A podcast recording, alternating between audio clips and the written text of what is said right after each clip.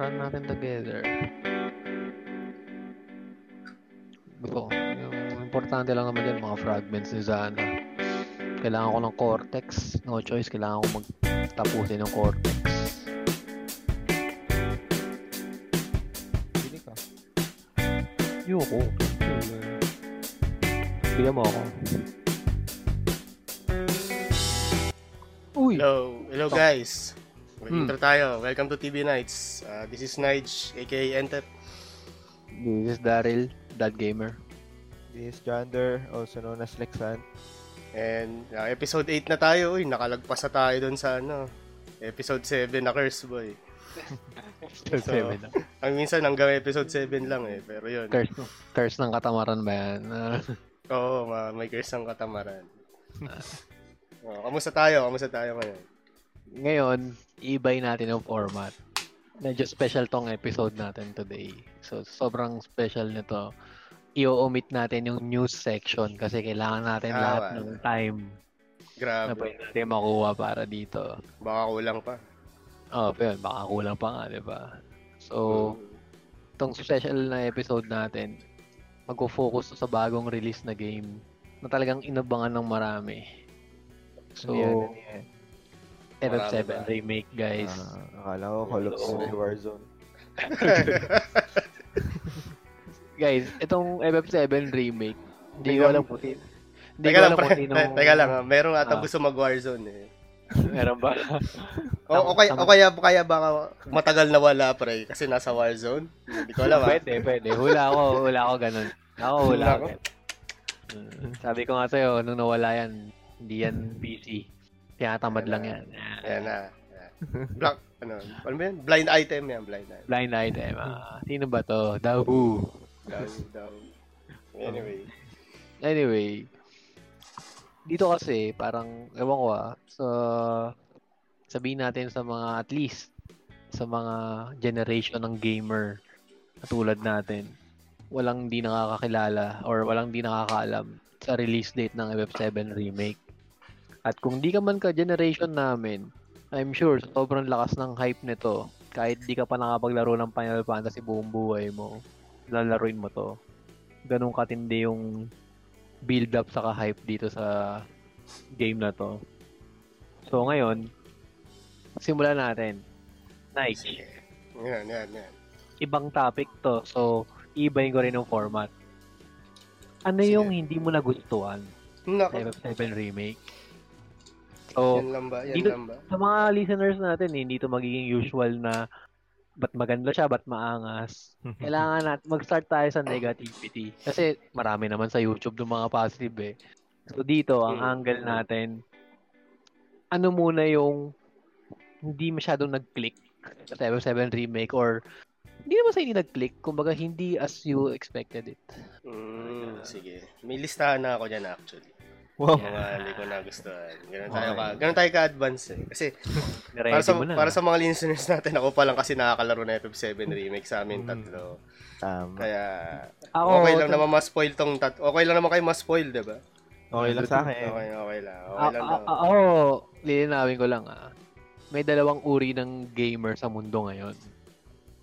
Una, Sige, sige. yung mga naglalaro ng FF7 remake, saka yung mga tsaka yung nag-Warzone, pre. Yung, yung mga naglalaro ng FF7 remake at yung mga maglalaro pa lang ng FF7 remake. Ah, Yeah. wala. Ah, wala, wala. Yeah, hiniraman na na sa quarantine. Hiniraman na na account. Oo nga, oo May- nga. Pairam, pairam naman nung ano mo, hard copy mo. Total, may digital copy ka na, di ba? Pwede, punta ka rito pag na-deliver sa akin. Pag, pag ako nakapunta talaga dyan, tandaan mo, yung PC ko, napuntahan ko sa... ang, ang, ang effort nga nung ano, nung store na to, sige, tago natin sa pangalang Data Blitz. Okay. Tinago mo pa talaga. Kasi nag-pre-order ako ng physical copy nito. Tapos, di ba, nag, kasi nga, ano, nagkaroon ng, may holiday, Good Friday, tapos naka-ECQ pa, di ba? Kaya Hmm. naisip akong bumili na rin ng digital. So, Hmm. nag-pay off naman yun. Hmm. Pero ngayon, nag-email sila. I-deliver daw nila yung game. Wow, first Basta baya- time yan ah. Oo, oh, basta bayaran ko na daw through PayPal. So, bayaran ko na. Ano Naku, na, pa- may- parang tunog scam ah. Bayaran mo Hindi, na sir. hindi. Hindi, ano, may, may, unique code pre, may unique code bago ka maka-register sa site nila. Hindi eh. Okay lang yung unique Hindi, code ganun eh. talaga. Ano, yung una kasi, sige, gawin natin story. Ah. Ah, Para naman di masabi ang scammer si Database. Grabe ka. Hindi. ano, nag, May galit siya, eh, Oo, may galit. May, sa Facebook page nila, nag-send sila ng ng link kung paano magre-register muna. Yung mga bumili ng mga, hindi lang FF7 remake, yung yung best game of all time, yung Animal Crossing. Yan. Ah, wala. Best game of all time. Ah, baka yun dapat yung pag-usapan natin. Yun may nga, best- yun nga. Best na episode yan. Al- alam niyo ba't naging best game of all time yan? ikaw, ikaw kayo ng hint yung kung bakit pati ako naniniwalang best game of all time yan. Bakit? Bakit? Sa, sob- sa sobrang, sa sobrang kapit niyan, Chong, si Honey, tinanong ako, maganda ba talaga yung Animal Crossing? Hindi ba yung asawa ko, bigla akong ginanon. Ganun katindi yung narating nung ano, Animal Crossing. May context ta kaming tatlo dyan. Ha? Wala kaming alam sa Animal Crossing. Hindi na, hindi namin niloloko yung Animal Crossing. oh, hindi. Pero maganda yan, maganda. Maganda. Pero siya. yun, marami kasi Resident Evil 3, Animal Crossing, tsaka FF7 Remake. So, Mm. nagkaroon ng problema sa database yan dahil sa quarantine Mm. natin. So, nag-send sila ng ano link para doon ka magre-register. Then later on, binalikan nila ako through email na yun Hmm. na ready na for ano, basta kung i-refund mo, hintay na lang mag, mag-open yung stores. Kung gusto mong makuha free delivery, basta bayaran lang. So, yun. Kaya ako pinayaran lang naman sinasabi na ano, Chong, na baka mas scam ka. Kasi, I mean, babayaran mo na, di ba? Mm, Okay lang, mm. okay lang, okay lang babayaran mo na. Pero yung tipong sure ba sila, sure ka ba na madi-deliver yan doon sa target date na kinumit nila? Ah, hindi, wala silang, yun ang, yun ang malupit, walang target date. Parang Oh, sinabi, ikaw 5 to talaga? 6 days, 5 to 6 days, Scam may nga possible to delay. Hindi, okay Walang lang, okay target lang naman. date. Okay lang naman, papayaram ko naman sa'yo Ah, eh, yung so hindi physical. hindi mo pa pala nakukuha. Pero Ah. i-deliver na daw nila. Okay. Oo, di-deliver na daw nila. So, yun. Yun yung sa data. Teka, baka nalilito yung mga listeners natin. Hindi pa nakukuha ni Nike yung ano, hard copy pero Physical, natapos na oo. niya. Ah, so guys, may digital copy si Nike. Kahit nabili niya na yung hard copy, bumili pa rin siya ng digital makapaglaro lang this lockdown. Mm-mm. Yung katindi. So kunwari ano, kunwari ano to, ibang question to. Pagka ngayon lang ako bumili tas through online, madi-deliver nila parang ganun? Ganun ba? Pwede. Feeling ko pwede. Oo, pwede, pwede. Yung Avail- ngayon nag-open yung deliveries nila eh. Siguro nakakahingi na sila ng clearance mag-deliver. Ah, okay, okay, gets. Sige. Kasi kasi sa US, imaginein mo, quarantine, bukas yung mga store. Daw lang. talaga tao sa US. Mm. Kwento. Ano na? Ano sabi? Tigas daw talaga tao sa US. Kwento, kwento nung cowork ko na taga US, sabi niya, halos di raw niya ramdam yung quarantine dahil nga sa mga matitigas ang ulo. Parang ganun. Anyway, okay. So ano, mer- meron pa ba kayong gusto kong i-clarify sa Data Blitz? Hindi naman Wala tayo na. sponsored yan, kaya ako kasi tigilan na natin yan. Sabagay. Ah, Sige, Wala. sige. Hindi, nakatago sa pangalan Data Blitz lang. ah, okay, okay. Ah, code name yun, code, Code name. name yun. code name. Uh, my bad, my bad. Mm. Okay. Sige, sige. Sige. So, yun nga, going back, ano yung, hindi naman sa hindi mo trip or pangit na Oo, review. Mga pangit. More of Sige. parang, di medyo nag-swak sa expectation mo. Parang ganun. Hmm, sige. Simulan na natin sa ano, sa sa story. Simulan natin sa story. Ah. Hindi naman siya 200% nagustuhan ko eh. Gusto ko siya, pero syempre may mga side din na akong hindi nagustuhan. Isa na dito yung kay Sephiroth. Si Sephiroth, maaga Talagang siyang lumabas. Bringing, bringing out the big guns agad tong ano. Oo, ah. oo. Maagas lumabas? Oh, Siyempre. di ba nagulat ka rin? nagulat ka rin. Mm. Mm. 'Di ba nalaro mo yung this one? Mm. Ano, Kaya nga eh. Nung nalaro ko. Mm. Si, lumabas siya sa ano pa lang, kakatapos mo pa lang bombahin yung sector, ano, nandun na siya. Lo, Paramdam na siya. Oh, Nagparamdam na okay. siya. As in, So, iniba pala talaga nila. Mm, in a sense, iniba nila. Pero yung... Spoiler, ko- spoiler yung- nga to. Spoiler. Oo, spoiler talaga. spoiler talaga. Kung talaga nalaro mo yung this one, para sa mga audience natin, bigyan mo naman ng konting background si Sephiroth. Sino ba si Sephiroth, pre? Yan. Actually, yung ano ko eh, eto sabihin ko ah, yung nalaro ko yung paglabas lang ng Midgar. Hanggang doon ako sa may pagpasok mo sa forest, tapos ninakawan ka ni ano. Ah, nag-quit, nag-quit na siya. Nawala yung material. na- Oo, ano, nung ninakawan na ako, tumigil na Ah. ako. Na nahack ako, guys. nahack. Akala, akala ni, ano, nabag, no? Oh, akala. After na tumigil na ako. So, wala rin talaga akong alam sa context sa akin. Actually, yung kay, kay Yuffie, yung part ni Yuffie, Diyan yung Okay. una kong ano eh, second playthrough eh. Kasi akala ko nabug talaga ako. Mm. Sabi ko, nasa na yung ano ko, yung material ko. Buti Saka na lang may kapit, buti na lang may kapitbahay. Pre. Ah, Hindi kapit bahay. Nag- Nag-explain, no? Nag-explain. So, ano yan? Eh, napatungan na yung save ko sa memory card. Wala na. Wala. Wala na. U- ulit ka na, Chong. Ulit ka na. Ganun. Uli. Kung gago lang yung Siyempre. kapitbahay mo, eh, no? Gan- ganun kalupit yung content ni Yuffie, pre. Para isipin mo, bug. Kung hindi ka lang nagbabasa kasi. Ah, Hindi dahil, di alam, di, dahil di alam ni Lex yung context nung Mm. ni Sephiroth. Ah, Nike, bigyan mo ako ng konting background. Sino ba si Sephiroth para sa mga listeners So, natin? si, so, si Sephiroth, ano yan? Ah, alam nyo naman yung Shinra eh. Si Shinra kasi yung kalaban talaga rito sa simula. Mm. So si si Sephiroth, parang ano siya, part siya ng organization ni Shinra and member siya ng soldier. Yung soldier, mga genetically engineered na soldiers yun. Na Mm. parang private army ni Shinra. Imagine mo, Meralco na may private army. Ganon si Shinra. Meralco. Oo. Ah, sa bagay, oo. Okay, Mm, tama. Ganun. So, member si Sephiroth. Tapos legendary hero siya. So, legendary hero siya bakit? Kasi doon sa setting ng game, may war between Sh- Shinra. Lupit, no? Yung mega corporation na ikipaggera. Siya? Yung Meralco, pre, na ikipaggera sa kabilang bansa. Sa ibang bansa. na-imagine ko eh. Oo. Ah, Tapos, si Ah, Sephiroth ano, yung... Maynilad. Yung ba kalaban niya, Maynilad. Oo. Tapos si Sephiroth, war, war hero yan eh, si Sephiroth. Tapos, at some point in his life, parang nabaliw siya. Kasi nga, na-realize niya na parang hindi siya naturally made. Parang create lang siya ng Shinra Corporation para sa mga experiment nila. Then, nabaliw siya. Then, yun, nag-turn against siya dun sa, ano, sa Shinra. Actually, sa buong mundo. Kaya, naging villain siya. So, ganun yung background. So, isa na dun yung, ano, yung part na sa, sa una kasi, lobas lang si Sephiroth. Pero hindi mo pa siya ganun kakilala. Doon sa part na pumunta sa this one, kay, yung pinatay niya si Shinra. Yung president, si President Shinra. Pero not necessarily si Sephiroth yun eh. Kasi may plot twist yung part na yun. So yun, yun yung tukol kay Sephiroth. Ano siya, war hero siya na naging from good to bad. Mm. Dahil sa realization niya. Mm. Yun, yun si Sephiroth. Okay. Ako kasi, para sa quick quick answer sa mga audience natin, lalo sa mga babae or sa mga girl na gamer listener natin na hindi pa nakapaglaro ng FF7 before. So, pogi siya, girls. Kaya, Long hair. lang. Long hair na puti. Puti ang ulo. so, anyway, sa mga ano, most kick-ass villain, Sephiroth. So, Oo. yun yung pinaka, siguro simple way of saying it. Ayan.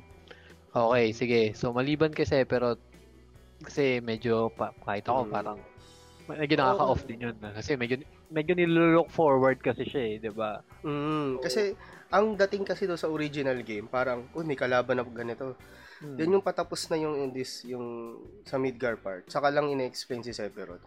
Mm. Pero hindi siya gasyadong nagpapakita. Parang nagpa, nag-iiwan siya ng trail sa mga dinadaanan niya, pero hindi siya nagpapakita. Oo, kumbaga, Oo. hindi mo alam sino ba to. Basta alam mo may malakas. Parang ang lakas ito ah, parang tinuhog yung ganting ahas dun sa ano. Sinuhog. Yun yun yung nagpaangas eh. Tapos ikaw Oo. tinatakbuhan mo yun, di ba? Oo, tinatakbuhan mo yun. Kailangan mo pa mag-choco mo para di ka tuklawin. Mm. Alam mo yun, para ano. Tapos, the through- throughout the game, lumalabas lang siya pag alam mo may boss fight. Alam mo yun? Paglabas siya, uy, shit, may boss fight. Nalala ko pa, tinry ko pang, tinry ko pang kunin yung mga material niya eh. Oo. Kaya, yun. Dito kasi, sa flashback siya lumalabas. Yung parang, alam mo yung sumasakit yung ulo ni Cloud. Di ba may ganung part sa FF7? Pag Ah, sumasakit yung ulo ni flashback? Cloud, lumalabas si Sephiroth. Ah, Parang si okay. Sephiroth yung konsensya niya. Parang gano'n. Pero pinakita na siya na parang buhay, gano'n. Oo, oo, oo, pinakita siya. So parang, So- okay. Parang ang ang presentation kasi, kunyari, nasakit yung ulo niya, flashback. Bigla makikita niya si Sephiroth, maglalakad doon sa kanto, habulin niya, parang gano'n. Mm, okay. So, kilala niya na si, ano, Sephiroth simula pa lang. Oo, kilala na, kilala naman niya si Sephiroth. Dahil nga hero, as, oo nga. Okay. Tsaka may may background sila eh. Nagki- nagkita rin naman sila during nung time ni Cloud sa Soldier. Mm, okay. Sige, sige. Yan. Kaya, Kasi ang iniisip ko kasi, ang iniisip ko at least man lang, alam mo yun, Sephiroth parang, parang siya yung ano eh, ace or parang last card sa ano eh, sa FF7 para ma, para magpa-hype ganun. So, Oo.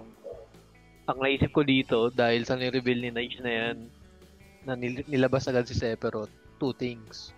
One, fan service. Kailangan matuwa agad yung mga tao sa Siyempre. unang labas natin. Pag may So, cloud, ano? may Sephiroth eh. Hindi, I mean, sa original eh. Kasi remake to eh. Di ba? Ang title is remake. So kahit pa paano, majority ng mga tao, mga gamer tulad ko, medyo Hmm. susunod or respect sa original story. Yun yung at least sa pananaw ko ha. So, Hmm. ibig sabihin lang nito, dahil ni-reveal na nila si Sephiroth, may, meron pang something new na mas magpapa-hype. So, parang ganun ang tingin ko. Kumbaga, ikaw, nilabas mo na agad yung pinaka-climax. Or parang at least yung pinaka-plot twist na, ma- na malupit. Or parang villain na ilo-look forward mo. So, ibig sabihin, malaki chance na magsasawa agad yung mga tao dyan. Sa, sabi mo nga, di ba? Magsasawa, ka- magsasawa ka sa dami ng exposure ni Sephiroth. Tama ba? Oo. Parang tinadtad siya ng exposure. Mm. Yeah, yun. Paga. Yeah, pero Yeah. sa, ko sa iba, baka okay lang, lalo na sa mga new players, para ma-set yung ma, parang ma-set na siya talaga yung kalaban, alam mo yun. Okay lang naman, din. oo. Hmm. Dito kasi do sa original game, nag medyo nag-evolve kasi yung purpose ng ano ng mga characters. Well, inamin naman nila na maraming dinagdag or binago. So, at Mhm. some point, nandun na rin, eh, medyo expected na yan. Hindi lang, siguro, siguro di, di ko lang din na-expect na medyo ganun ka So, drastic. Oo. Oo. Mhm. Kasi, ano ako eh. Kumbaga, kung si Nige, si Cloud fanboy, si Sephiroth fanboy ako eh. So, Oo. parang yun yung look forward ko dyan eh. Sige. Anyway. move, move tayo kay Sephiroth. Ito yung isa Okay. sa next sa listahan ko. Ah, Yung sige. classic mode. Yung classic mode kasi, kung alam, kung kina-follow nyo kasi yung development, Hmm. ginawa siya para do sa mga old school players na ayaw ng action type. Yung gusto lang maghintay, Mm. then magko-command na lang. Meron pa Okay. rin, may, merong ganun naman kasi. Pero ang difference kasi ng normal mode sa classic is, Hmm. yung normal, kailangan mong umatak.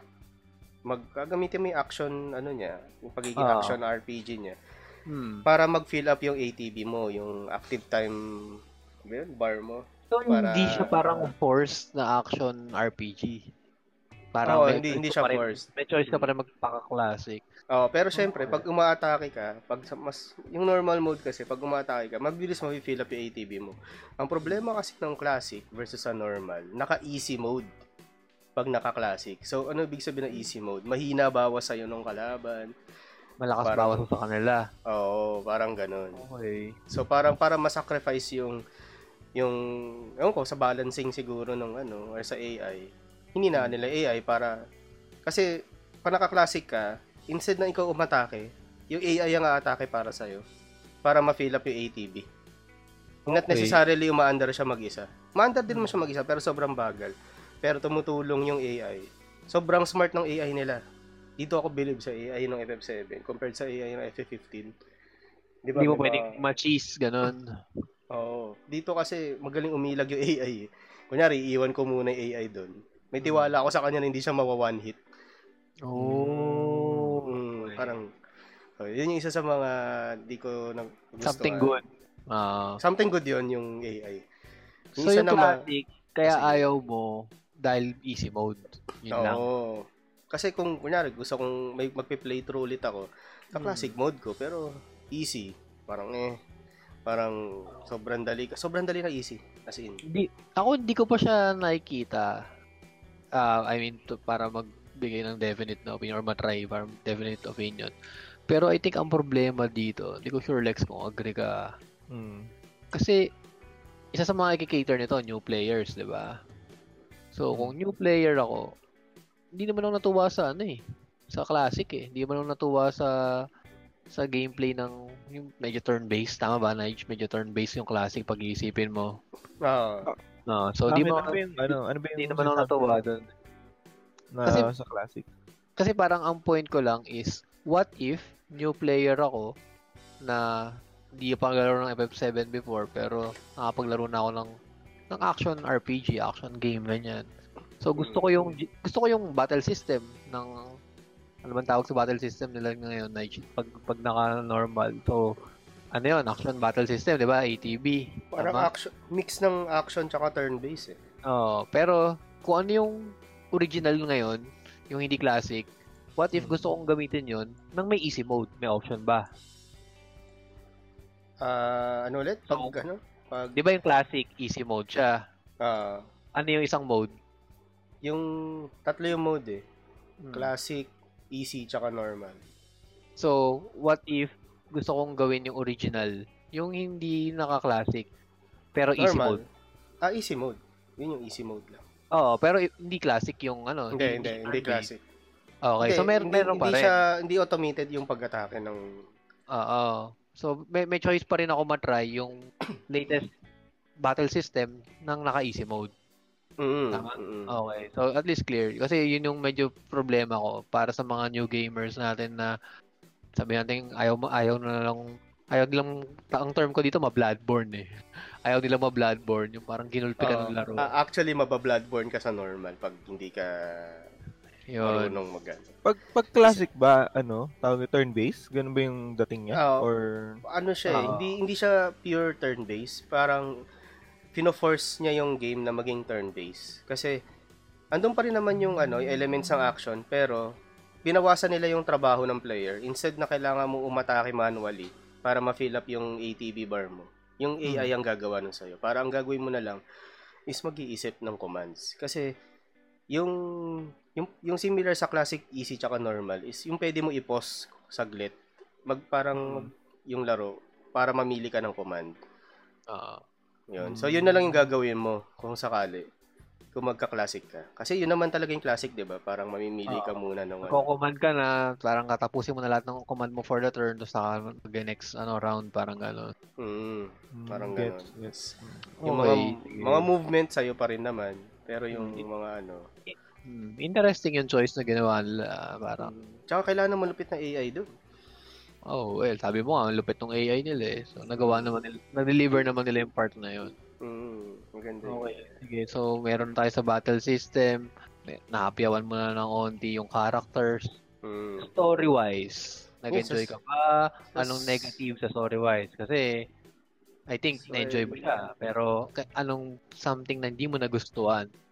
Hindi, yung sa story-wise nga, yun nga, yung kay Sephiroth nga, yung bigla siyang, Ah, yung una siya Maliban lumabas. ka sa Perot, kasi character-based yun eh. Pero, overall, parang sa context ng storytelling, ano yung sa tingin ko, kasi ang- anong common feedback? Ma-feeler? Or ma-side Ah, quest? Sa akin Pero, kasi yung, yung common feedback na naririnig natin sa mga ibang reviewers, like yung filler daw, and maraming masyadong gagawin. hmm, Okay lang sa akin yun eh. Kasi part kung ng ako, game eh. kung ako, nag, hindi naglaro FF7, matutuwa ako ron eh. Kasi malay ko ba na filler to? Tsaka ano naman siya, something to do and expanded yung mga wala sa original. Kunwari, ito, may character akong na-meet. Hmm. Sasabihin lang ko anong purpose niya. Then, yun lang yun. Dito, na-meet ko siya, meron pala siyang ka- background. Meron pala siyang side quest. Pwede kong kunin. Alam mo yun. Parang nagkaroon ka ng character development dun sa ibang character na wala dati. Hmm, Kaya medyo magiging attached ka ng konti ron sa character na yun. Konti lang. Pero meron, nag-effort sila para dun. Kumbaga mas Para ma-expand. pinalawak nila yung storya. Oo, ibang parang pinalawak. okay. Okay, pero kung pinalawak nila yung storya, kasi ako, ewan ko ah, di rin naman ako agree dun sa nagsasabing filler, daming side quest, etc. Kasi ang ang point ko lang is parang RPG to RPG to guys, but mo parang gustong madaliin. Di ba dapat Oo. parang explorein mo lahat ng pwedeng gawin, kausapin mo, Mhm. basahin mo lahat ng dialogue ng text. eh. Mm. Pero anyway, iba-iba naman tayo ng perspective. Pero yun, Tsaka, at hindi naman ganun kadami yung side quest. Parang 20 lang yung side quest, 20 plus. Tsaka, Pero, ang, ito, ito ah. Sige, Ah. ikaw completionist ka. Pero, merong ma-unlock sa game kapag hindi mo kumpleto yung side quest. May ma-unlock ka pag kumpleto Ah. mo yung side quest. Di ba? Mm. 20 lang? Ang mu- unti Oo. lang pala eh. Sinasabi ng mga nababasa ko, parang sobrang dami daw na parang nakaka- ah. Ang ang intindi ko kasi sa sa ano nila, sa perspective nila is wala naman to dati, ba't kailangan mo ilagay? Parang di ka na lang pumun parang Ah, okay. straight to the point ka na lang. Di mo na pinaligoy-ligoy pa. Alam mo yun. Parang Sana ganun. naglaro sila ng original Web 7 na lang. Oo nga, oo. Yun na lang sana yun, yun nila. nga yung yun nga yun eh. kaya okay lang sa akin. Babalik ako konti doon sa mga isa sa mga negative. Medyo marami mer, marami marami rin. Familiar kayo sa enemy skill materia. Oo, enemy skill. Ikaw, ikaw Jander, siguro hindi ka familiar. So, yung, yung, so, yung enemy Okay. skill materia, materia to na kung saan, ina-absorb niya yung skill ng kalaban pag nakas sa'yo. Kunwari, may kalaban ako, nagkas ng bad breath. Makakopy ko yun. Magkakaroon ako ng skill na yun. Pero Ah, pag parang- naka-equip lang yung enemy skill materia, Isa, isa lang pwede mong makopy. ito, ito yung plot twist. Apat lang yung makakopy mong skill sa enemy skill materia. So imaginein mo, yung effort mo dun sa unang game na i-fill up lahat ng laman ng enemy Ah. skill materia. Sobrang Ah, dami nun. Talagang isa yun sa mga replayability ng game pang dati. completion. Oo, kasi babalikan mo yung mga kalaban na iba eh. Dito apat lang, tapos hindi mo pa alam kung saan. Although, mahirap ma-obtain yung pang-apat. Hindi Okay. mo marirealize eh. Ako, ginaid ko yung pang-apat eh. Hindi ko pa nakuha eh. Ay, Kaya- ginaid. Pero ano siya eh, post-game siya eh, post-game. Okay, Ah, diba? sige, sige, excuse ka na. Okay lang. Ah, Pal, pal, palpak ka na. Excuse. Actually, kay ano yung, kay, Mal, kay Marlboro, yung bad breath yung huli. Eh, nakalaban ko na si Marlboro, hindi ko dala yung enemy skill materia. Hindi ko, Ah, hindi ko parang- yung enemy skill eh. Parang di ba siya, quiz di ba siya pala. basta tatamaan ka lang? Hindi, hindi pwede mo iwasan yung sobrang, ano, Hindi, I mean kasi ganun dati yung skill eh. Di ba sa classic, parang tamaan ka. Pag tinamaan ka, oh, may, ikaw, Prob- kopya na yun, di ba? Parang, hmm, yung problema, hindi naka-equip yung enemy skill ko eh. Kasi Ah, ano siya eh, okay. Battle Simulator boss. So sa FF7 Remake, may mga simulator doon. Yung parang sa Crisis Core, Hmm. na papasukin mo lang, kakalabanin mo. Pero ito kasi, Hmm. may leveling. So, kunwari, level, stage 1 hanggang stage 5. Kak- Iba-iba yung kalaban mo. Siyempre, paghahandaan mo yung stage 1 to 5, di ba? Oo. Eh, yung, yung ano ni, Mal, ni Malboro, yung first run ko, blind ako nagrun eh sa first. So, hindi ko alam. Yung mga unang kalaban, sila Tonberry, wawan-shoting ka ni Tonberry. Oo. Tapos, sila Behemoth, si Behemoth. Nag-meteor? syempre, Nag-meteor? Hindi, hindi. Hindi nag-meteor si. Behemoth. Hindi. Corny, nag-meteor. Ayaw na, unplayable, unplayable. Hmm. Tapos sa si sa huli si Mal, si Marlboro. No surprise nga ako si Mal, si Marlboro eh. Uy, may Marlboro dito, ang galing. Surprise ka Yeah, pa, expected na yun. Hindi kasi na-expect ko nasa world map 'yun. Ah, oh, sabagay. Diba? Parang nag uy, Marlboro. Yun. So yung enemy skill material yan, medyo hindi ko na na-tripan yan. So yun. Hindi mo Pa- na-trip dahil apat lang. Oo, Tapos, apat lang. Tapos hindi mo pa masyadong gagamitin. Kung na gumamit ng self-destruct, Hmm. ewan ko kung may silbi yun, pero baka 999 bawas. Hindi ko alam, hindi ko pa natatry. Pero Di bali, kung, kung ipa-platinum mo naman, feeling ko. Oo, wala- may trophy siya. Yung enemy skill. lahat. Ah, darat, darating ka pa rin doon. Hmm. So, babalikan ko siya. Okay, so enemy skill materia, di mo trip. I assume wala ka pa sa ultima materia, no? Wala, walang Wala ultima mga- doon. Walang ultima. walang ultima materia doon. Malay mo sa next ano part, di ba sa F7 meron eh, sa original eh. Sa next Oo. part pa yun. Masyado Ah, imba yun. This one, naka-ultima ka na. ano. Hindi, malay mo yung kasi Sephiroth, nag-party kayo, pinakita sa yung Sephiroth, ganito magkas ng magic. Ah, yeah. Ah, yung Naalala meteor, yung meteor na sa kanya. nasa kanya. Naalala ko kasi nung ano, sa classic, magkasama kami ni Sephiroth. Nag-cast ako ng Quake 1 eh. Tapos nag-cast siya ako Quake 3 eh. Ay, oo. May flashback yun. May flashback yun. oo. Ah, may flashback ba? Oo, yung flashback na gagamitin mo si Sephiroth. Tapos makikita mo yung magic niya. Ah, wala. Tier 3 yung mga magic ni Sephiroth. Sa akin, tier 1 lang. Okay, sige. E- Ito, ito, ito, next question. Yes, sige. Negative pa rin tayo ah, pangit ah. Oo, So- sige. Ano yung hindi mo nagustuhan? Boys, ah, bo- boss fight perspective.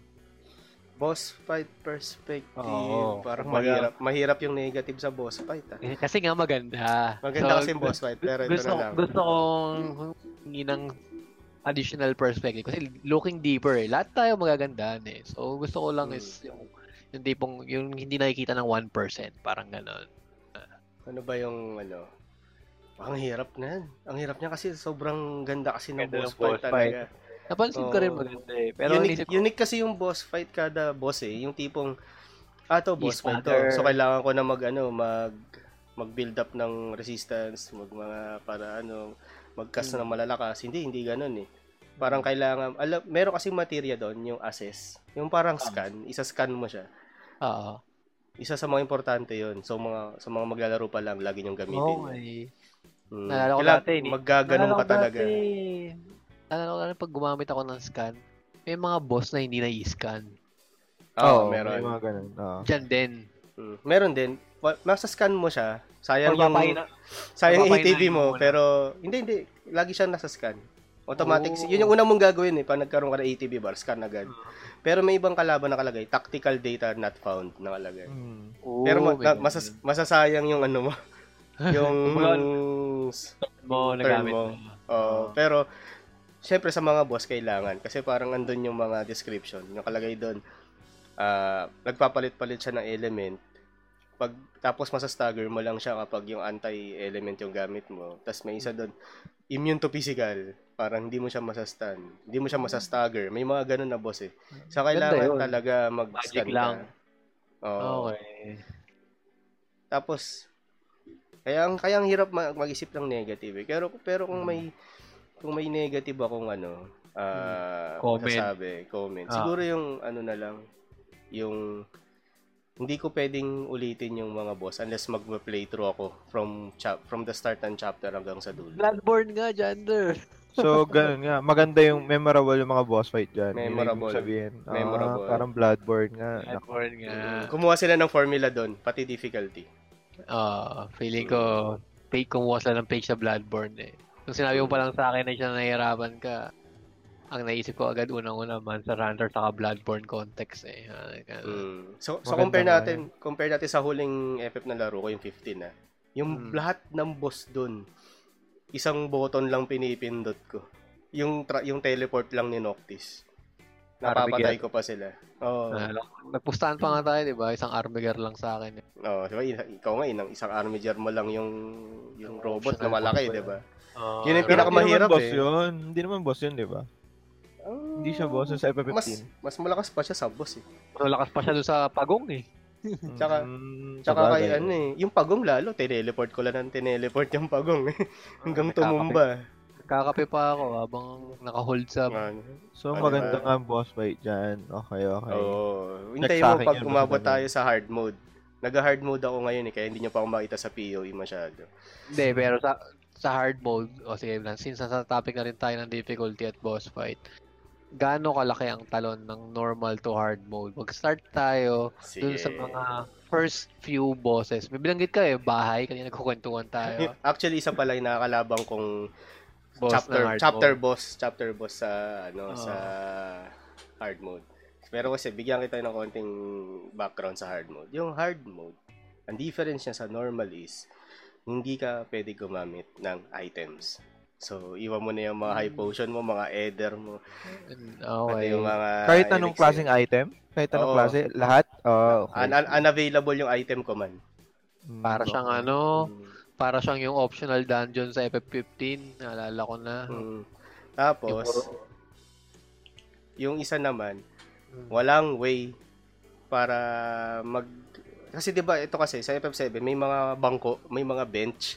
Ang Ah. galing nga nito eh, 'di ba sa original tent para ma-restore yung HP MP mo. Ah, sa, sa world map. Ah, Oh, dito mga bangko pre. Upo ka sa bangko, papahinga ka, tapos may katabing vending machine doon bumibili ng potion. Oh, ah, lupit, Ah, 'di ba? Nagulat ako doon, natuwa ako doon sa concept na 'yan. Para oh, So, no, lahat ng pwede ko bangko may katabing so, lahat ng bangko may katabing vending machine o mag, parang Mm. magka-cutscene na parang pag Mm, umupo sila doon magkakaroon ng parang cinematics na may vending machine na katabi parang gano'n. Hindi, hindi, ano, upo lang siya doon, tapos magre-restore. Pero hindi lahat may katabing vending machine. Okay. Mm. So yun, Kala yun yung way ano, para, yun, eh. yun yung way para mag-restore ka ng HP MP mo. Sa hard mode, hindi na re-restore yung MP. MP. HP Oo. lang. HP lang. So paano ka magre-restore ng MP? So Oh. titipirin mo lahat ng cure mo, di ba? Ah. So imagine mo, iraran mo yung buong chapter nang dapat hindi ka nadubu- Ah. hindi naubusan ng MP. So, bawal mag-item talaga. Hindi Bawal, Yung, bawal. Hindi yung during boss fight lang. Kasi inisip ko, Hindi. tapos na yung boss, item ka na. Hindi, hindi, wala. Okay, putik yan. So, walang skill na nagre-restore ng MP? Yan, yan yung susi sa tagumpay. Meron, pero sobrang Ah, tedious. okay. Sobrang tedious. Mga 5 MP lang nare-restore. At isang karakter lang ata meron. Si Aerith lang. Yung mamamatay pa sa Erit. Oh shit, Ah. spoiler sa Ay, mga... spoiler. Wala oy, oy, oy. Hindi, ito matindi dyan. Hindi lahat ng chapter kasama mo si Aerith. Ayun lang. Di ba? Kasi ulitin mo from start eh. So, Oo. kailangan may management ka rin ng MP mo. Tsaka bago mo Okay. laruin yung hard mode, ang goal ko, ma-master ko na lahat ng materia ko, then mag-hard mode ako. Kasi mare-retain mo yung item eh. Madadala mo. Oo, oh, madadala mo yung item mo, pati yung mga equip mo, tsaka materia. Pero syempre, may talon yung kalaban. Diba? Sumasabay ba sa level mo yung kalaban? Yun yung gusto Oo, kong eh. malaman. Kasi alam ko, alam ko sa FF7 sa FF8 Jander sumasabay. Sumasabay, sila. ah, ah, sumasabay sila. yung, yung level kasi, parang Hindi, number start- lang sa akin. Stats na lang. Stats na lang. Ah, sa, So, yung sa FF7 stat ako sa FF8 kasi, parang hindi mo mga one-shot yung mga kalaban doon. Ah, Kung level 99 ka na, bumalik ka sa Midgard, mm. level 99 lahat nung nandun, pati stats nila, dala nila. So, yun yung... Siguro mga may may mga isa dalawa lang nakalaban na kaya mong one shotin. Pero after nun sa hard mode, wala. Yung tipong mob nga, kanina niraran ko yung isang chapter. Natalo ko na yung bahay eh. So na-exhaust na yung MP ko. Tapos may isa pa palang nakalimutan ko, may side quest doon na lalaban ka. So may kakalabanin ka ulit. Eh di wala na akong MP. Eh wala si Erit sa party. Hmm. So ano ano, tag-dodge ako nun. Oh. Napapat, napapatay pa ako. Doon, hindi ikaw yung nakaka one hit eh. Sila yung nangwa one hit. Alam mo yun? Oo, hindi. Ang tanong ko, paano gagawin mo? Kunyari, wala si Erin, wala kang wala ka ng ano, wala kang taga tagapagbigay ng ano. Mm, Na- na, up to the player. Up to the players na yan. Kasi merong material na HP absorption, MP absorption. So, kayo na Ah, so, bahala. may, so may way pa rin. May way pa rin Mm. na within the battle na, na makuha. Mm. Kasi, kasi ang ini-imagine kong scenario, wala si Erit, tapos si Erit lang ang pwede magbigay ng MP. Tapos, nawalan ka na ng MP, tapos may kalaban ka na ngayon na boss na hindi mo matalo-talo kasi wala ka MP. Stack up ka na ba doon? O pwede mong i-reset yung laro, dala mo lahat ng stats, parang ganun. Mas, Kasi masastuck ka. Masastuck ka.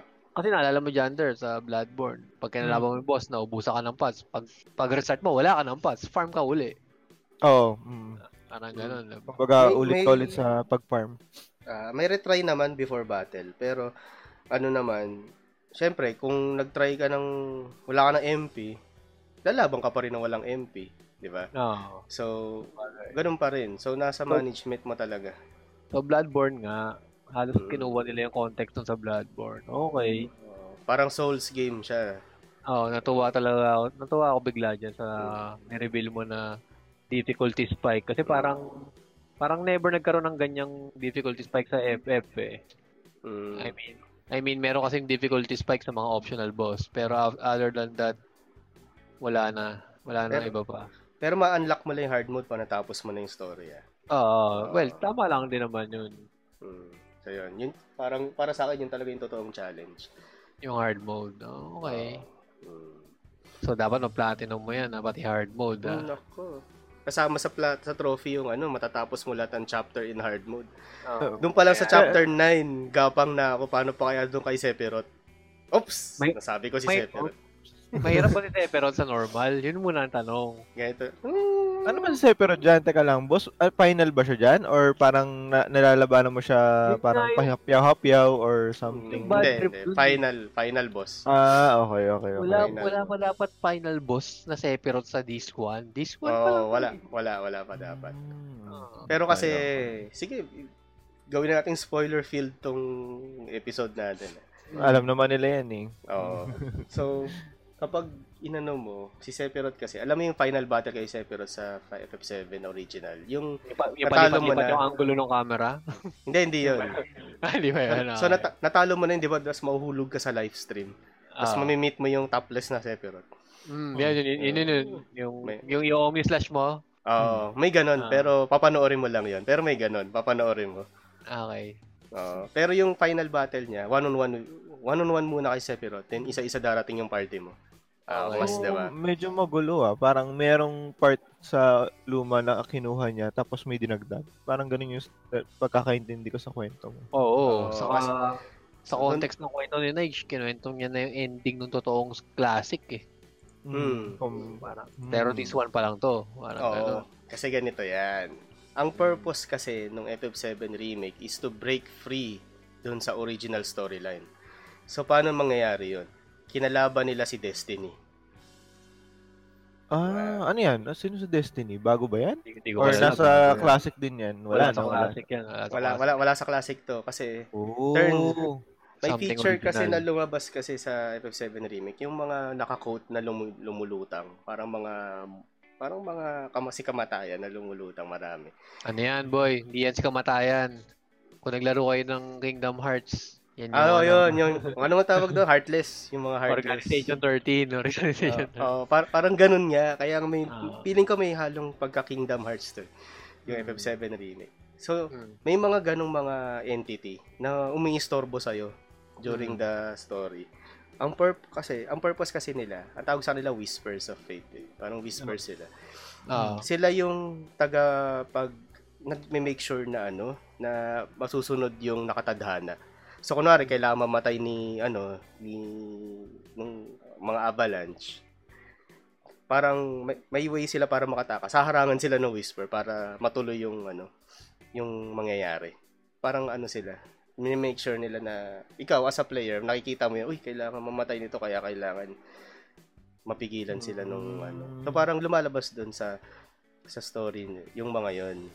So ang nung parang na bad trip na sila, eh si connected pala kasi yung mga yon sa live stream. Eh di ba sa party meron kang ancient si Erit. So alam niya yung mga nasa live stream. Parang may connection siya sa live stream. So yung alam mga niya. whis- Hindi eh. Kasama siya sa ano eh, iniistorbo ng mga whisper eh. Okay. Mm. Yung, yung pagkikita nga lang nila ni Cloud eh, parang dinumog siya ng mga whisper para magmukha siyang engot. Kasi sa simula, hindi kita ng ibang tao yung mga whisper eh. So parang nakita ni Cloud may babaeng parang si Raulo doon na may binubugaw na hindi mo alam. Tapos doon niya na-notice si Erit. So doon lumapit siya. So yun na. Nag-meet na sila ni Erit. Yun na yun. Parang natupad na yung plano ng whispers. Parang ganun.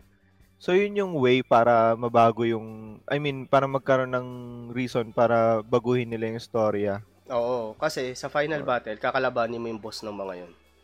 Kasi Oh. nala, na, na, na, na si Red 13, parang hinawakan lang kasi siya ni Erit doon, na parang na, ewan ko nga, eh, bigla nagkaroon ng knowledge si Red 13 tungkol doon sa mga whispers. Pero alam na rin naman ni Erit. Parang, kasi nakita kay ni Red 13, di ba? So parang dinescribe doon na ganun yung ginagawa ng mga whispers. So, at one point sa end, sa final battle, yung nasa ha- nasa overpass na sila. Parang lumabas kasi si Sephiroth doon eh. Dapat hindi pa lumalabas. Nakasalubong mo si Sephiroth sa dulo ng bike chase. Alam niyo yung bike chase sa original? Mm. Oo, si yung... Di ba yung bike chase sa Shinra building yun? Oo, oh, yung pat, yung tumatakas na kami. Ah, ah. Oo, Oo. tapos putik na kasalubong mo si Sephiroth. Na, JJ. na, nasa dulo si Sephiroth. Tapos biglang ang nangyari, yung mga whisper kasi nagtipon-tipon sa Shinra building kasi para hindi ka na bumalik sa Shinra building kasi 'di ba ang destiny mo lumabas na ng Midgar.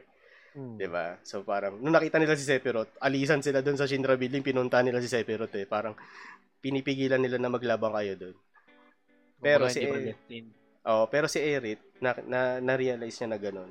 Na parang naggumawa siya ng way, parang may powers ata si Erit na napasukin yung yung mga portal na ginagawa ng mga whisper or something. So gumawa siya ng portal na pwede ka makapasok sa loob para ma pwede mo ma-encounter yung si Destiny. Parang yung pinakakalaban. Yung Fate, Fate yun eh. So baka Harbinger yan of yung Fate. maging ano, maging yan ba yung magiging tingin mo magiging final boss si yung Destiny or Hindi, natalo mo na siya diyan? natalo mo na siya dyan. Matatalo mo Ah, na siya okay, dyan. okay, okay. So, Gets, gets. alabanan mo siya doon. Pag natalo mo siya, may mga pinakita na mga scenes doon sa mga nakaraan. For example, si Zack. Yung Mm. pala, si Zack, kaya hindi makapunta sa Midgar, hinarangan ng mga Whisper yung Midgar. Kaya walang way para makabalik siya sa Midgar, si Zack. Mm. Nos, nung yung scene na yon sumabog yung mga Whisper yung natalo mo yung Harbinger of Fate. So, ano ibig sabihin nun? Naka, may reality na nakapa, na buhay si Zack. Zack, oo, yun nga. Parang Okay. medyo twinist na nila yung storya dito na Mm. baka pwedeng ano dyan, baka hindi mamatay sa Irit. Kasi Ay, syempre, ay. na nila eh. Pwede si, pwede si Tifa na yung mamatay. O si Barret. Or ikaw may bahalang mag-choice kung sino pipiliin mong mamamatay. Ay, oo, Oo. magandang ano yun, magandang yung, twist yung, mga, yung mga tipong may, yung yan, mga hirap tipong may date, may date kayo, may date Hmm, kayo, Hirap, yan. Hirap kung na sino, decision. kung sino pipiliin mo na makadate, yung isa, yun yung mapatay ni Sephiroth, parang ganun. Oo. Kumbaga may ano Kasi wala ka to protect the character eh, parang ganun, di ba? Tama. Gets, gets. Ah. So, iba yun talaga nila. Okay. Oo. O, It- o, sige, kaya, sab- Spoilin ko kayo ah. Nakakadate ko. si Barret. Uy, uy, may ano ah, mayroong cutscene na ganun. Napaaga Oo, nga yung mga cutscene na ganun eh. May tat- original, di ba, may choice ka na pipiliin mo ba si Erit o si Tifa. Yun yung, yun yung pinopoint ng game. Pero Oo. pag dinalasan mo yung conversation kay Barrett, mapo-force mo yung game na si Barrett yung kadate mo. Parang ganun. Mm. Pero sa Gold Saucer pa yun eh. Dito Ah. sa remake, meron ng ganun. Ah, wala na paaga. Mm, ang unfortunately nakuha ko si Erit eh. Pero feeling ko kasi yung story, mas gusto ko naglilin kay Erit eh. Pero merong scene kay Tifa at kay Barret. Kasama yun sa i-unlock ko pa. Pag nag-hard mode ako. Okay. Yun. Tapos, ano pa ba? Bigyan ko yung isang spoiler talaga na example na nanggulo yung Whispers. Sa Shinra Building, dapat alam din ni Jander to. Sige, Pinatay ano yan? si pinatay si President Shinra ni Sephiroth, 'di ba? Tinusok. Si Barret patay. Huh? Sinaksak siya ni Sephiroth after saksakin si Shinra. Ah, wala. Patay na si Oo, Barrett agad. Patay, patay si Barret pero binuhay ng Whisper. Oh. Sa Kasi Ah, nakikialam yung mga whisper talaga. Oo, oh, Okay. nakikialam. Nakikialam sila. Binabago Pati- nila talaga yung ano. Mm. Pati yung laban mo kay Rufus eh, kailangan mong ano yun eh. Kailangan mo talagang puntahan. Ganun Okay. sila. So, na, parang nainis yung party. Parang, sige, ang gulo nito ah. Labanan na nga natin. Yan. Fight your destiny. Tapos yung destiny. Hmm. Tapos, Bahala ka ang, na gumawa ng sarili mong destiny. Parang ganun. ang nakakatawa lang dun, si Erit yung parang narrator na nagsasabi na, parang ini-impose niya yung whispers na, pag tinalo natin ito, pwedeng, mangya, pwedeng magbago ang ano natin, ang nakatadhana sa atin. So, parang pinapalabas na, pwedeng magbago yung ugali natin kung paano natin itrato isa't isa. Pwedeng, pwedeng hindi na siya mamatay, parang ganun. Parang Pwede- ganun ang dating sa akin. Anong masasabi mo sa ganong context nung dinagdag nila? O I yun mean, nga eh. Bad ba yan or good? sa'yo, Sa- para sa'yo, Nige. good to kasi ano eh, tama yung yung ano eh, yung concept nila na mag-break free dun sa original para magkaroon sila ng way to revolution, revolutionize ulit yung game. Kasi nung, nung 19, nine- yung 1990s, na-revolutionize sila yung game eh.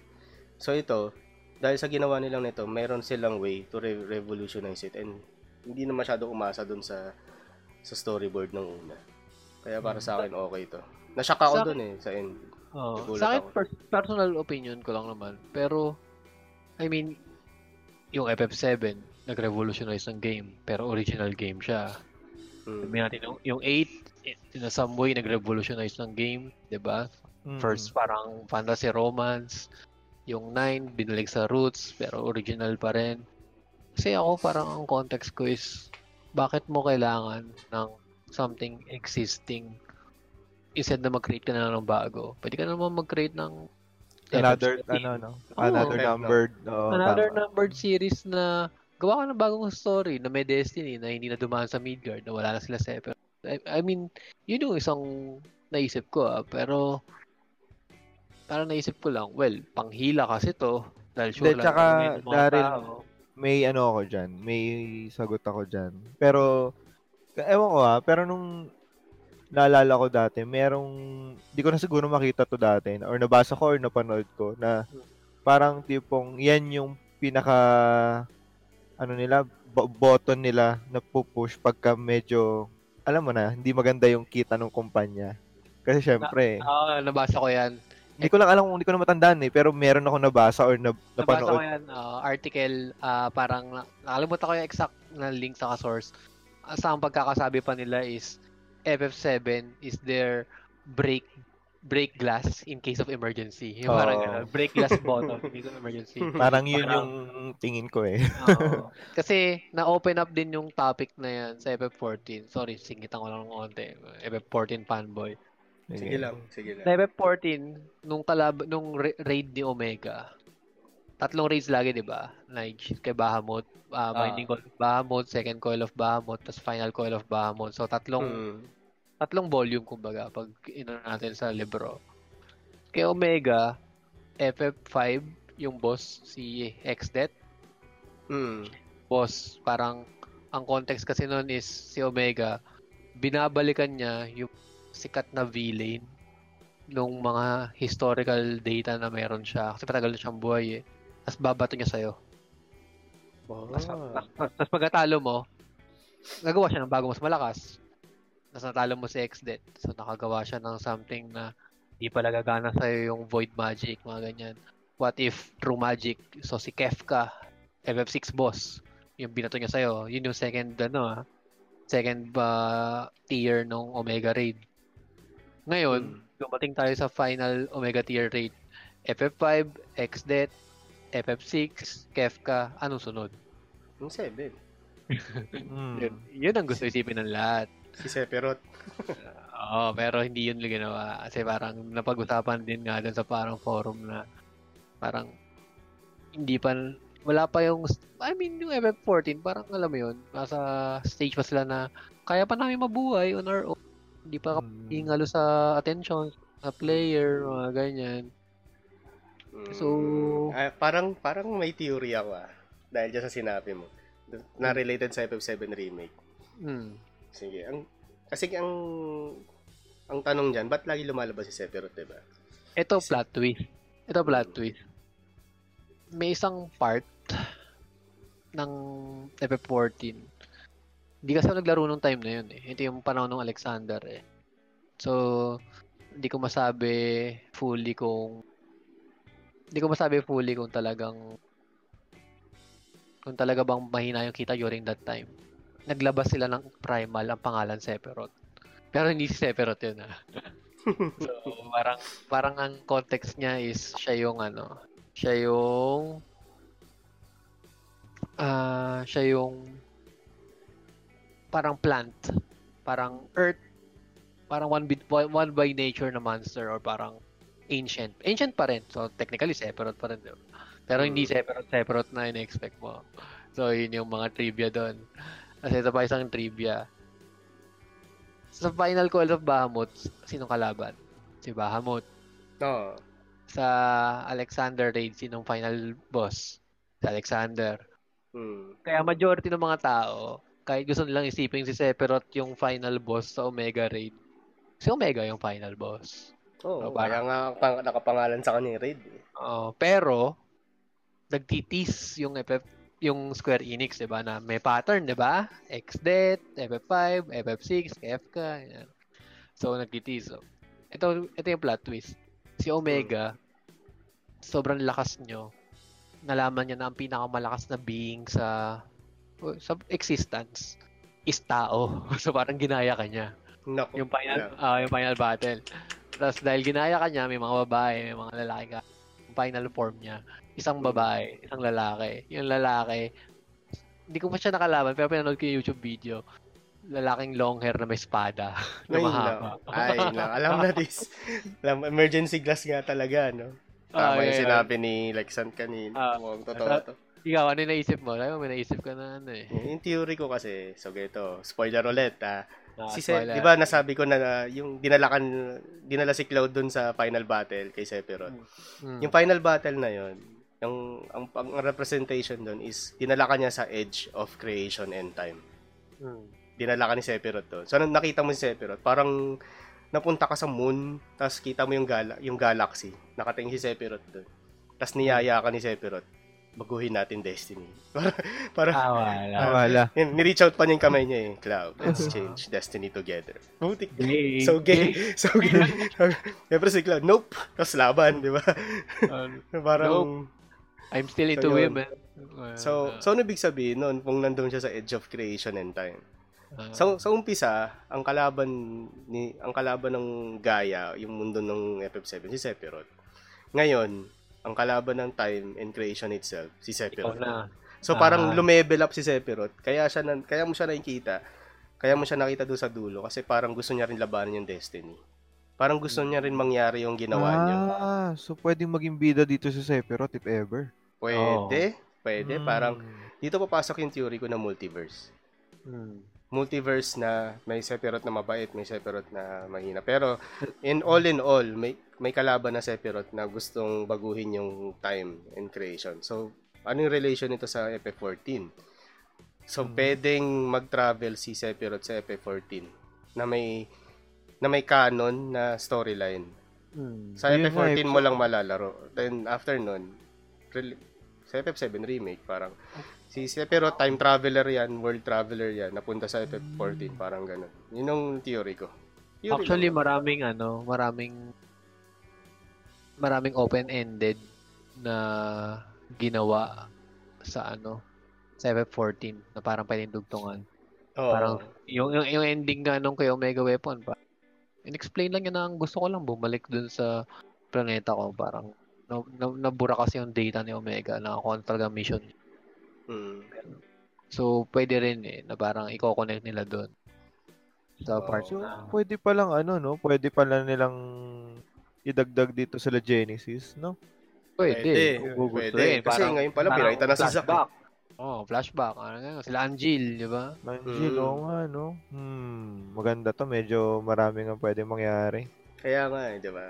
Parang In a sense, unknown in a na yung sense, susunod. Oh, in a sense, parang na-please nila yung mga tao na guys, dahil pang pwedeng pag-usapan dito sa ano eh, FF7. Nangyari Malawak, oo. Oo, parang, o sige, Square Enix, gagawa namin ng story yan. Instead, na gumawa ng bagong game. Parang, Mm. yun yung parang medyo tingin kong downside. I mean, Final Fantasy fan pa rin ako. Final Fantasy fan pa rin kayo. Pero somehow, parang, ako parang feeling ko ah, parang dahil binanggit ni Nige na multiverse, parang lalabas na medyo dyan sila magpo-focus. Parang ganon. Itong the next consecutive years ng Square Enix, pag naglabas ng RPG or something new, parang gagawa nila ng siguro parang sabihin na lang natin gagawa nila ng to, ng version na di expansion yung term eh. DLC ba? Magandang term? O Mm. parang Oo. Tingin ko magandang DLC mga battle simulator na fights. Pwede. Madali lang gawin yun. Kasi sabi mo nga gusto mong balikan yung mga boss, di ba? Mm. So yung Bloodborne, walang ganong option eh. Ako, kung may ganong option, lalaruin ko pa rin ng Bloodborne. Oo. Pero yung hard yung hard version kasi ng boss talaga eh. Yun yung kasama siguro para sa akin yung challenge na papunta dun sa boss. Google, Hmm. parang gulping-gulping ka na pagdating dun sa boss eh. Yun yung Pwede. dating. Ah, Kasama pwede. sa challenge yun. Pero nagbago rin kasi yung attack pattern ng mga boss sa hard. Kunyari, si He- yung, yung pinost ko sa page natin, yung kay Hell House. Sa unang Ah. laban nun, di naglalabas ng Tonberry yun eh. Imagine mo, naglabas ang tatlong Tonberry. Hindi ba nung one shot yung hayop na yun pag nadikitan ka? Oo. Yan yung Lapit ka rito. Oo. Sabihin ako sa'yo. Kaya yun. Pwede, Maganda pwede. rin, Maganda rin. Laruin nyo na. Buhay mo na yung console mo, Janda. Eh, si? Gander meron. Si Gander may console naman yan. Ah, Ah, meron, meron, I, meron. I think naglalaro naman talaga. Hmm. Parang ako kasi hinihintay ko kasi yung complete, pero pagka hindi ko natiis yung sarili ko, baka, alam mo na. hindi mo siya hindi mo kailangan hintayin eh dahil dun sa story na sinabi ko sa'yo. Hmm, Hindi mo yun siya nga, kailangan hintayin. yung Nakaka-intriga eh. Kumbaga, meron siyang, silang dinagdag. Pero kasi, nagbabasa-basa rin kasi ng mga reviews. Parang, Hmm. siguro se- 70% ng mga reviews, galit sila sa ending. Hindi ko, hindi ko Oo. masa- wag mo sabihin sa akin ending ha, pero ang daming galit eh. Yun lang. parang di nila alam paano nila tatanggapin yung ending. Ako parang ganun. Ganun yung Yeah, parang, diba? Mix, mix kasi. Mix yung... ganun yung nakikita ko sa kanila eh. Kasi parang, ang packaging kasi nito is remake eh. So, yung kasi yun eh. Pero ang totoo, dahil na, nahapyawan na sila na may mga bago rito guys, hindi to parang kasing remake na remastered, ganun. Yung kasi yung usual, di ba? Mm. Actually, hindi siya remake eh. Parang, Bagong Correct. game na. Rework. parang oo. Kaya nga, multiverse eh. Multiverse nga yung dating sa. Pwede, pwede. Iba I think- siya. I think maganda yung ano dito. I mean, parang medyo double-edged tong Pero ikaw, Nice, hindi ka naman late sa ending. Hindi ka naman, ikaw. no. Natuwa, tala, natuwa ako actually. Gusto ko yun. Ah, Kasi- okay. As a player na original, okay lang sa akin na hindi mo gayahin yung original kasi andyan yung original. Wala nalaro sa OG. naman yun eh. Nalaro ko nalaro naman yun eh. Pero mas may excite ako at magiging shut up and take my money kung mag introduce ka ng bago. Dun Sa sa, bagay, mas maganda na connected doon. Tama Mm, yung, kasi tama yung approach nila. Hmm. Kasi ang ending din naman, kung gusto mong laruin yung original, mas mag-graphics lang. Mm. Bilis lang nilang gagawin yun eh. Pero, Oo. kung gusto nilang ingatan yung name ng 7, yun, yung talagang big deal yun. Mm. At, at, tsaka ito yung tanong, ano ang gusto mo ba talaga is malaro sa next gen yung original story o malaro sa next gen yung mga characters na nakikita mo sila na nasa next gen? Kasi iba yun, magkaiba yun. Ako masaya na ako doon sa part na nakikita ko sila, yung party, nasa next gen na graphics eh. 'Di ba? Masaya na ako ron na lumalaban. Hindi na importante sa akin kung gagayahin mo pa yung buong story. Yung mundo nandun, okay, okay pa. Pero hindi mo kailangan sundin 100% para sa akin. Ako Hindi na- siguro ang ayoko lang na parang context niya is tipong sa sobrang gusto nilang gatasan ng gatasan ng 7 dahil napipitan lang silang mag-release, medyo hindi na gaganda yung quality. Iba kasi yung quality ng itong game na to, may story tayo, may ending, may plot, kompleto. Ito kasi nakikita ko dito sa 7 dahil multiverse open-ended dudugtungan natin yan. Hindi pa lang natin alam kung ano yung mga naka-line up. Or marami tayong naka-line up, hindi pa natin alam kung ano yung ipapublish natin. Parang ganun. Mm. So, parang nakadepende sa feedback ng mga tao. Ah, gusto nila mabuhay si Eris, mamatay si ipapatay natin sa next release. Parang ganun. Or may choice yung mga tao na ganyan. Yeah, mas Or- gusto ko may choice. Parang Oo. may hirapan ako dun. Oo, kaya maglabas tayo ng bagong boss. Parang si Genesis talaga malakas. Si Sephiroth talagang in-scam niya lang si Genesis dati. Parang ganun. Oo. Kasi di ba sa ano, crisis core pag iniisip mo. Ito nga yung kinakatakutan ko eh. Kasi nga, di ba, Destiny. So, nagba- magbabago na yung Destiny. Magbabago rin ba yung result ng Crisis Core? Di ba? Pwede Si nila. Genesis- Pwede nilang gawan ng crisis core. Si Genesis, di ba? Si Genesis parang- talaga pinakakalaban eh. af- Post-Advent Children din. Oo. pag iniisip mo naman, not necessarily crisis core, parang pwede nilang palabasin na kalugtong ng ano. FF7 remake, may parang prologue or parang flashback. Yung parang gano'n, yung parang yung next na i-release naming CD, hindi talaga list to to. Ano Oo. talaga to? Flashback ni Zack. Parang gano'n. Tama. Ngayon, maliban na maliban si Zack, si Angel Genesis ang mga kaparte mo, saka si Sephiroth, 'di ba? Mm. Pwedeng pwedeng Astig gano'n. yun, astig yun. Pagka Oo. ganun. Pwedeng gano'n yung isang concept. So, maraming pwedeng mangyari. Pwedeng Shinra ka naman. 'Di ba? Sila. Rino. Parang ano ka naman sa perspective nila. Kung gusto nilang pa- pa- palabasin na gano'n yung context. Mm. Uy, speaking of Rino, nam- namatay daw yung voice actor nung Japanese no Rino. Yung original, Oo. Pati yung boses ni ano ni Hughes sa Full Metal. Oy, see you. Sayang yan. Oo. Si Paano- Keiji paano- Fujiwara. Paano namatay? Matanda Cancer. na? Cancer- cancer daw. Matagal Maraming voice acting yun, pati sa Kingdom Hearts meron din. Oo, pag voice actor ka talaga. I mean, yung mga ano nga, 'di ba? Yung mga, parang medyo pinupwersa mo kasi yung voice mo talaga pagka I mean, hindi lang siya acting. Mm. Talaga. Oo.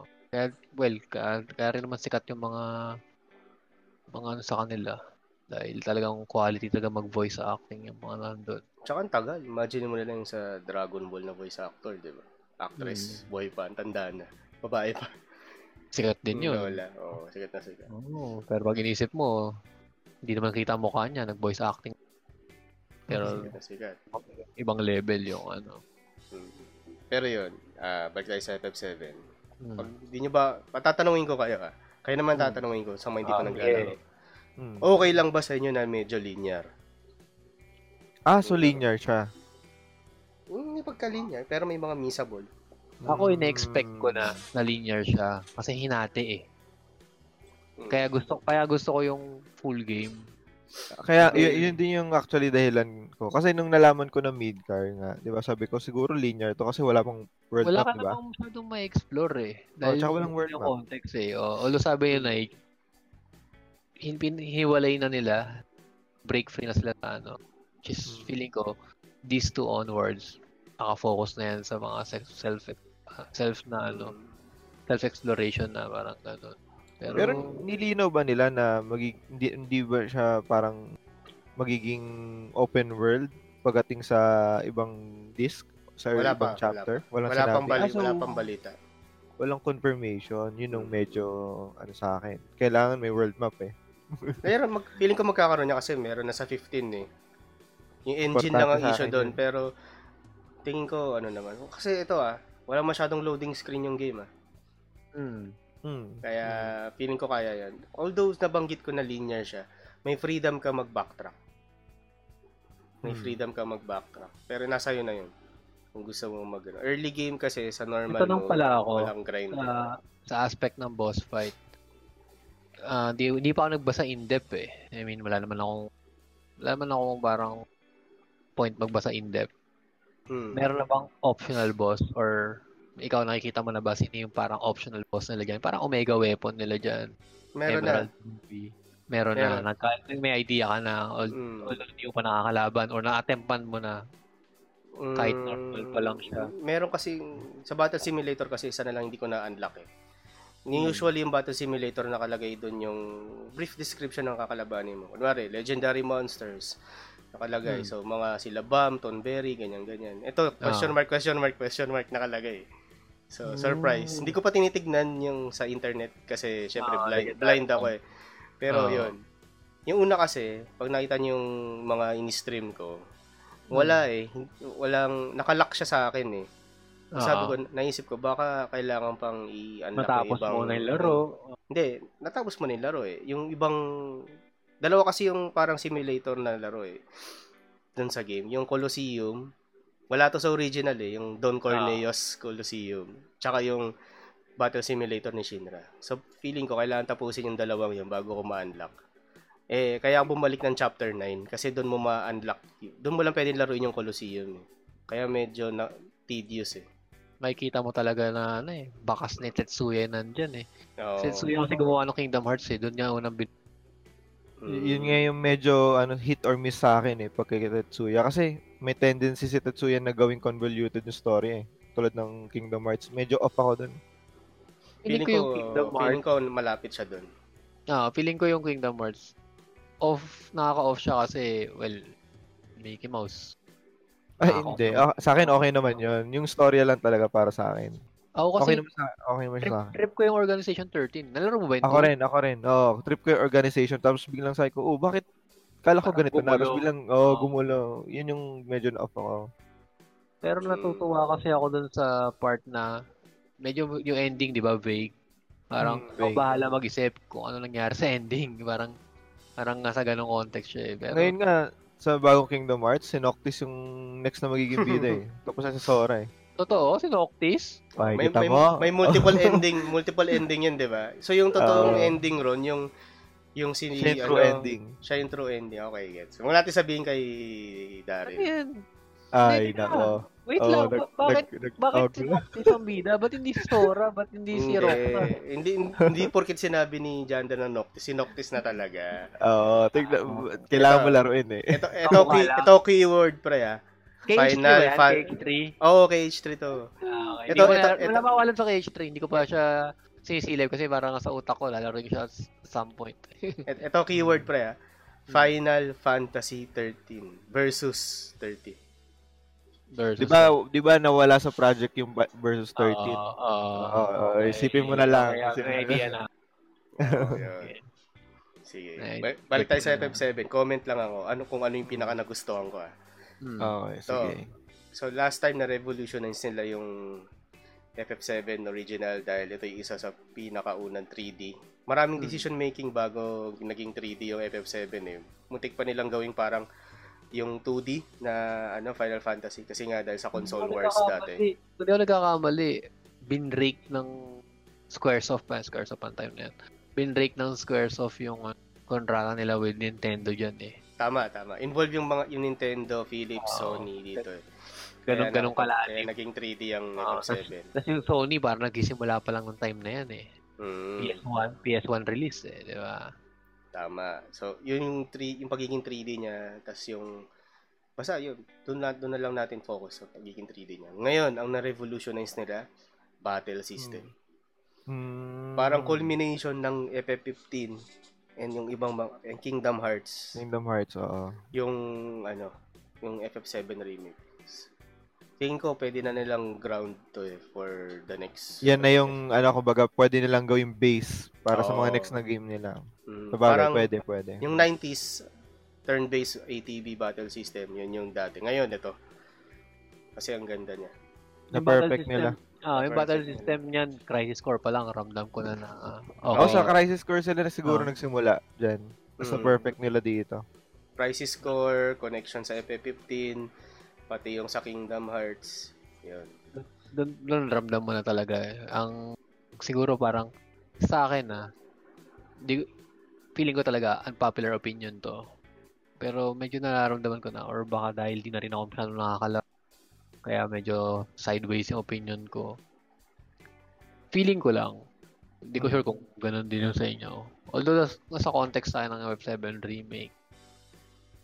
Pero hindi kaya it's about time for Squaresoft or Square Enix na mag-create ng new flagship title. Nandyan yung ano eh. Ano yung isa? Yung sa Switch, Nike? Anong tawag doon? Mm, Octopath. Yung Octopath. Octopath So, Traveler. Parang ano kasi ang dating ng Octopath. Octopath. In, parang indie ang dating na Octopath sa akin. Oh, hindi. Octopath indie. Pero inisip ko lang, parang, hindi ko- something new. Dati yung alam ano ko, ba?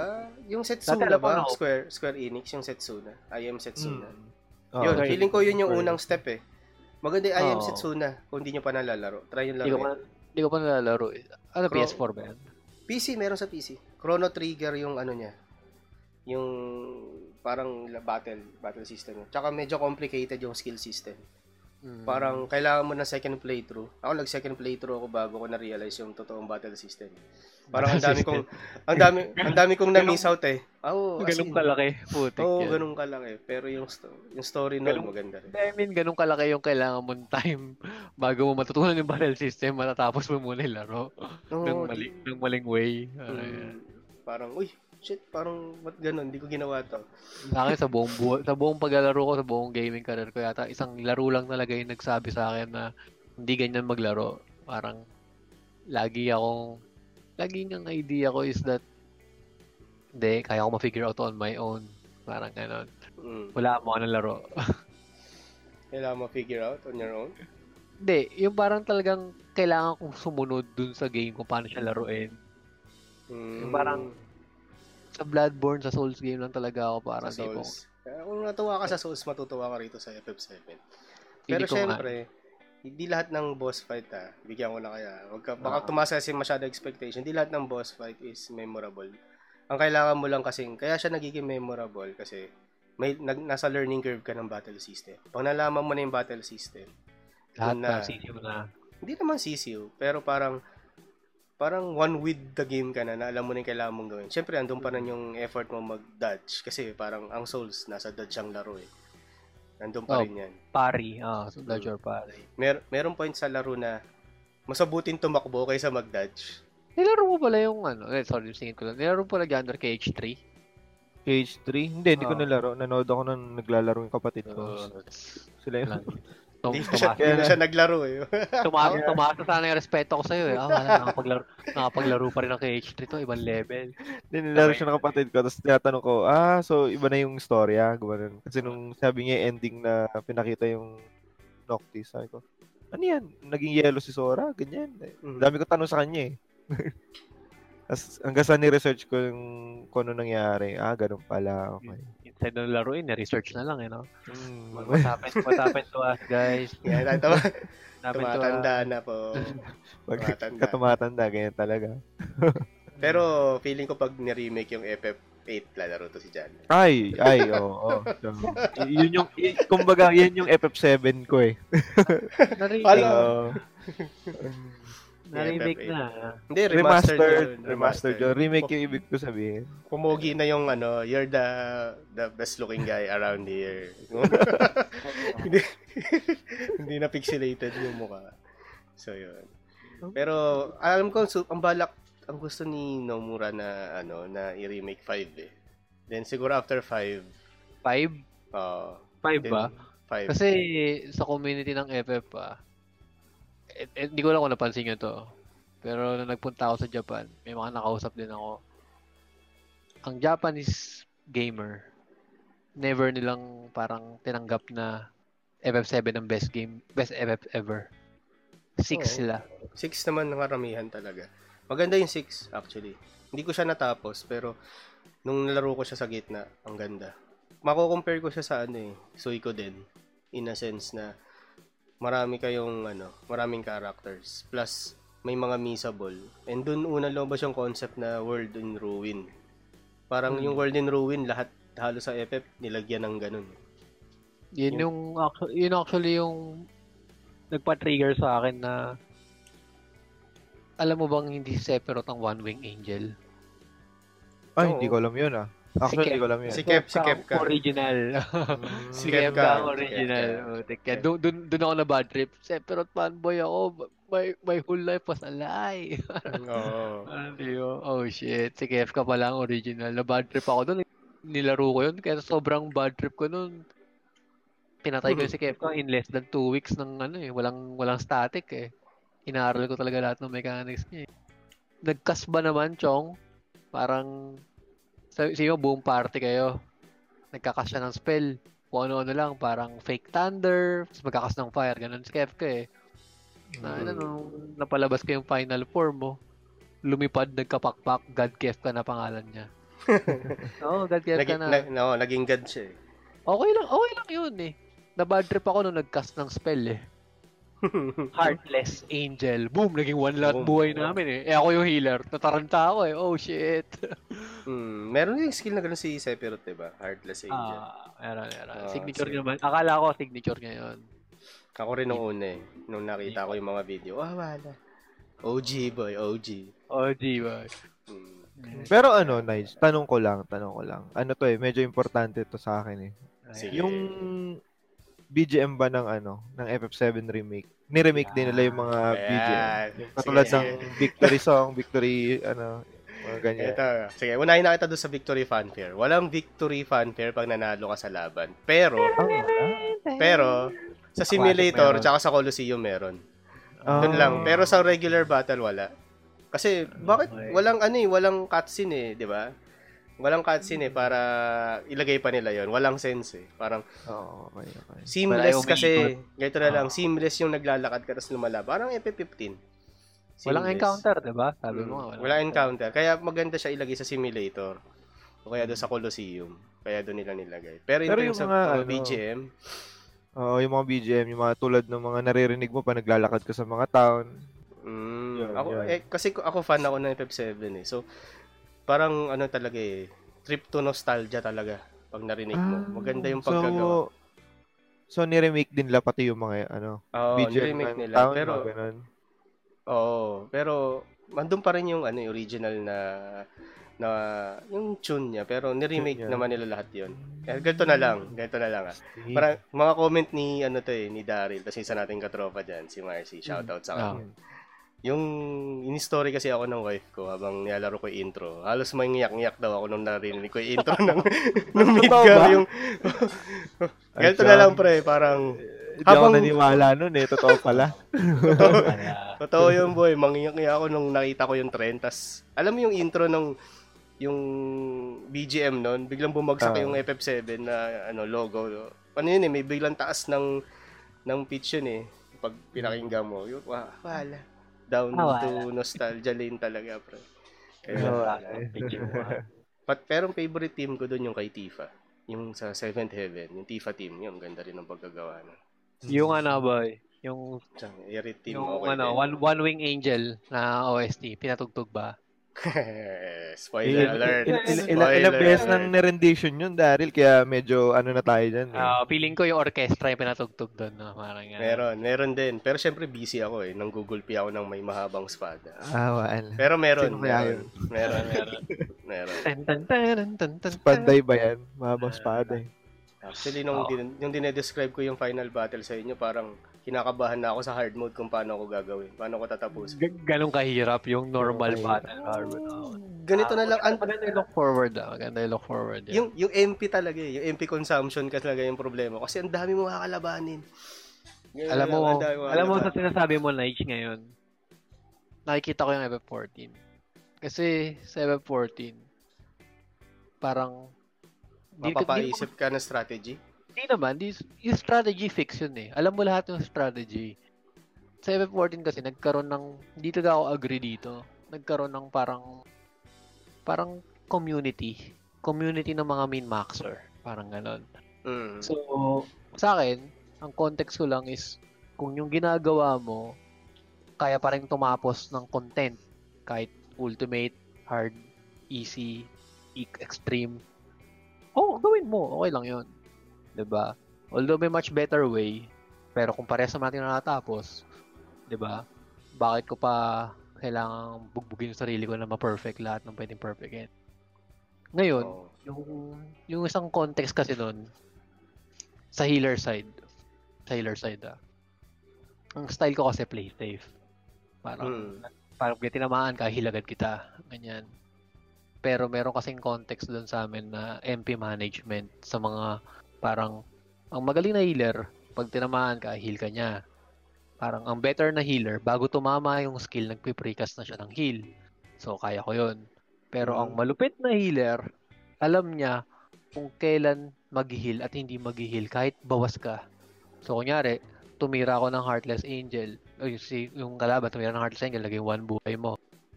Technically, kailangan ko kayong i-heal, di ba? Pero dahil kabisado ko na yung yung mechanics, meron akong 10 seconds na hindi titira ng AoE si Kefka. Yung 10 Mm. seconds na yon gagamitin ko para mag-DPS or i-heal ko lang yung tank ng beses magkas ng regen. So, Mm. yung normal na healer, mag-heal na agad yung time na yon Ah. So, yung time, so parang doon lalabas, nagsayang ka ng MP. Parang, sayang yung MP. I-heal ko naman, yan. i-heal ko rin naman kayo later, parang ganun. So, parang dyan, tinaas lang nila on the next level na walang regen dito. Parang Mm. ganun. Actually, tama ka. May ganyan concept sa hard mode. Kailangan Mm. yan. Eh, kung hindi ka, kung magga-guide ka, syempre madadalian ka. Pero kasi syempre ako, hindi ako, hindi ako magga-guide. Hindi ko pa actually alam kung mga kung paano yung mga kalaban sa hard mode eh. Talagang Hmm. blind ako. Pag kaya, kung lalaroin niyo, mag-blind run kayo ng hard mode para makita yung totoong challenge. So, So, tingin pwede bang ano? Pwede bang hard mode simula pa lang? Hindi. Hindi, hindi. Hindi, Ah, hindi. okay, okay. Tatapusin mo. Tapos doon ka na pwede maglipat-lipat ng chapter. Hmm, okay, okay, gets. Alam Kasi ko, hindi mo siya mawawa 100% eh. Pag hindi mo nilaro yung hard mode. Kasi may mga item na makukuha lang sa hard mode. ganun, ganun, ganun kasi ka-exclusive din na parang ma-force ka mag-guard mode. May mga item na parang worth it din. Pag, worth it din dapat pag natapos mo yung hard mode. Kasi kung kung challenge lang, maraming tatama rin doon. Mm. Parang- Dito, an- parang- may mindset kasi sila na parang cater to new players. Tsaka Mm. mga ayaw mahirapan na players. Tsaka gusto mahirapan na players. Parang Hindi mo maalis talaga yun, pre. Oo. Kasi kahit saan, nasa new player tong pera eh. tama. So, singit ko lang ah. I know sobrang dami pang pwedeng pag-usapan dito. Pero dahil almost time na, so any last few comments bilang sa nakatap, nakatapos na ng FF7 remake. Ano nga sabihin mo sa mga listeners natin na nakapaglaro na at maglalaro pa lang. Sige. Yung sa mga nakalaro na, try nyong laruin yung hard mode na hindi tumitingin ng guide.